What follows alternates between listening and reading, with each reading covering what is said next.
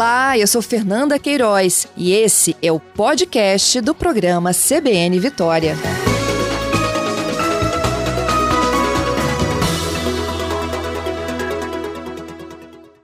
Eu sigo aqui, gente, com informações dessa cobertura da pandemia. Vocês viram, né? O Vinícius Agoto fazendo registro aí desse bar, Toró. O bar ficou cheio d'água. O vídeo tá lá em agazeta.com.br, mas ninguém se incomodou, não, porque a cervejinha valia mais a pena. Bom, eu vou falar de um movimento chamado Unidos pela Vacina. Ele foi idealizado inicialmente pela empresária Luísa Trajano. Ela é presidente do Conselho de Administração do Magazine Luiza, ganhou repercussão nacional. Esse movimento tenta conscientizar diferentes setores empresariais da importância da imunização e também das medidas de prevenção à Covid-19. A Federação das Indústrias já aderiu a esse movimento aqui no Espírito Santo. A minha convidada é a Cris Samorini, é presidente da Findes, com quem eu converso agora. Bom dia, Cris. Bom dia, Fernanda. Bom dia aos ouvintes da CBN. Cris, você estava na escuta quando você, o repórter explicou a história do bar, né?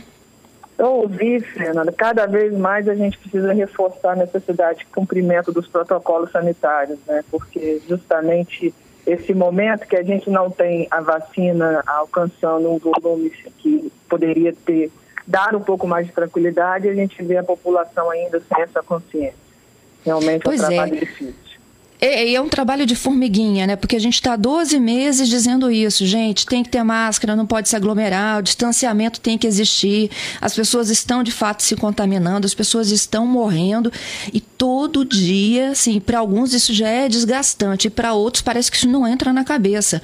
E a entidade, quando se organiza, agora a FINTES aderindo a esse movimento Unidos pela Vacina, é a sociedade civil conversando com a própria sociedade. É verdade, sim. A gente percebe que com essa organização a gente tende a ganhar uma força importante, né?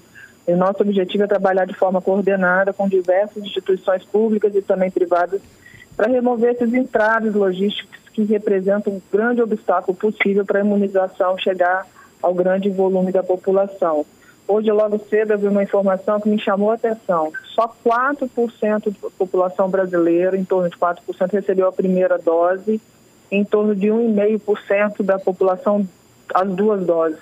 É muito pouco, Fernando. Uhum. Enquanto isso, a gente tem todo o esforço de manter os protocolos em funcionamento.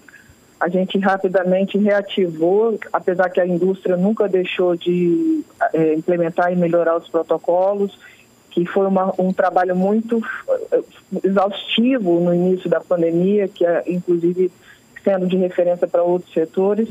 E a gente agora tem um outro trabalho que é conscientizar que é necessário o alcance dessa vacinação para a gente ter um respiro real dessa, desse controle dessa pandemia. O momento não é de tranquilidade, nós estamos vendo os números aí crescentes.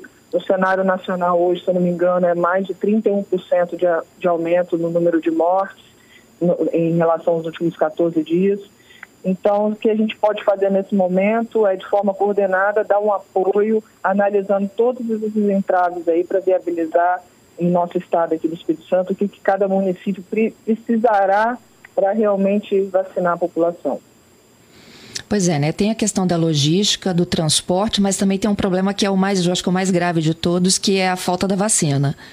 Se a gente não tem o insumo ou a vacina efetivamente pronta, a gente não consegue nem mobilizar esse povo todo para se vacinar, não é mesmo? É verdade, mas eu estou vendo um esforço muito grande, eu posso falar do governo estadual, de, de ir atrás de todas as oportunidades. Então, em algum momento, isso vai começar a ser destravado e, para isso, a gente precisa estar preparado para não ter outro entrave mais adiante. Então, enquanto isso, essa, esse mapeamento do que, que acontece de fato nos municípios, porque nós temos também dados, Fernanda, que tem municípios que têm vacina, mas não está com a eficiência de vacinação. Então, isso é um, uma questão que a gente precisa também se preocupar. Não adianta ter o volume de vacina se na, o que a gente tem disponível hoje não está conseguindo ter o alcance em todos os municípios. Verdade. Na tua opinião, o que, que trava isso? Ah, é, tem diversas, assim, eu pedi para que o, o nosso instituto aqui fizesse uma análise de todos os 78 municípios para a gente conseguir mapear e rastrear o que está fazendo de entrave no momento do que a gente tem dose disponível. Então, uhum. a partir de agora, esse monitoramento vai nos dar um dado mais preciso e a gente poder sinalizar cada município. Né? Nós temos aqui no estado, pela federação, 15 regionais, nós temos contato com diversas lideranças para a gente finalizar. Em conversa simples ontem com o prefeito, que eu prefiro não informar, ele falou que, inclusive, os dados não estavam atualizados no sistema de saúde, precisaria, inclusive, estar atualizado. Então, assim, até a questão dos dados, que nos dá um, um norte importante, precisam ter, ter atuação eficiente, senão a gente não sabe para qual caminho a gente está indo. Entendido. E aí, Cris, como é que a federação contribui com isso? O que, que vocês estão cedendo?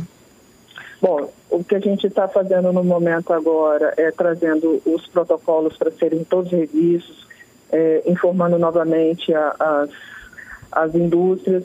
Já coloquei ah, o nosso secretário Neves, todas as unidades nossas, inclusive as unidades móveis, à disposição, caso seja necessário é, ampliar algum tipo de vacina vacinação que nem seja apenas a vacina de, de Covid, a própria influenza que eles precisam vacinar a população, talvez haja uma sobreposição de espaço e a gente pode, nesse momento, disponibilizar áreas. E essa, esse, esse cenário agora que a gente começa a fazer uma análise dos municípios, quais são os entraves, a gente vai tentar entrar com soluções de logística, de armazenamento, Estamos olhando todos os outros estados, os outros SES em especial, que trabalham com a área de saúde, para ver o que, que já tá sido tem sido feito, né? Porque nós temos estados que estão em situação mais crítica, mas também tem estados que estão com vacinação mais acelerada, não que o estado esteja atrasado, mas é pela questão de distribuição mesmo de vacinas. Excelente. O, o Cris, falando um pouco né, sobre essa situação que se agravou nos últimos dias, há uma tendência, inclusive o próprio Ministério da Saúde já reconhece né, de que o número de óbitos vai chegar a situações calamitosas até o final de março. É, uhum. Vocês trabalham com essa possibilidade assim dos estados, de fato, criarem medidas mais restritivas e a gente poderia chegar até, né, o governador coloca-se numa condição muito distante, o lockdown? Olha, eu tenho colocado para o governador que é, o que ele perceber de necessidade de medidas restritivas, a gente está aqui para apoiá-lo.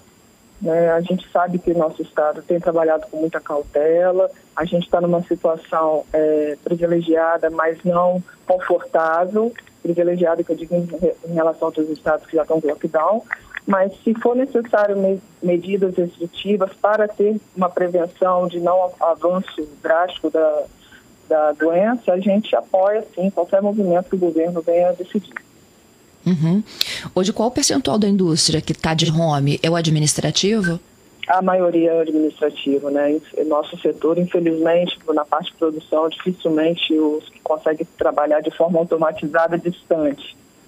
Então, a gente tem um volume grande de operadores e colaboradores da indústria trabalhando normalmente, mas em compensação, é um equilíbrio grande da parte administrativa em home office.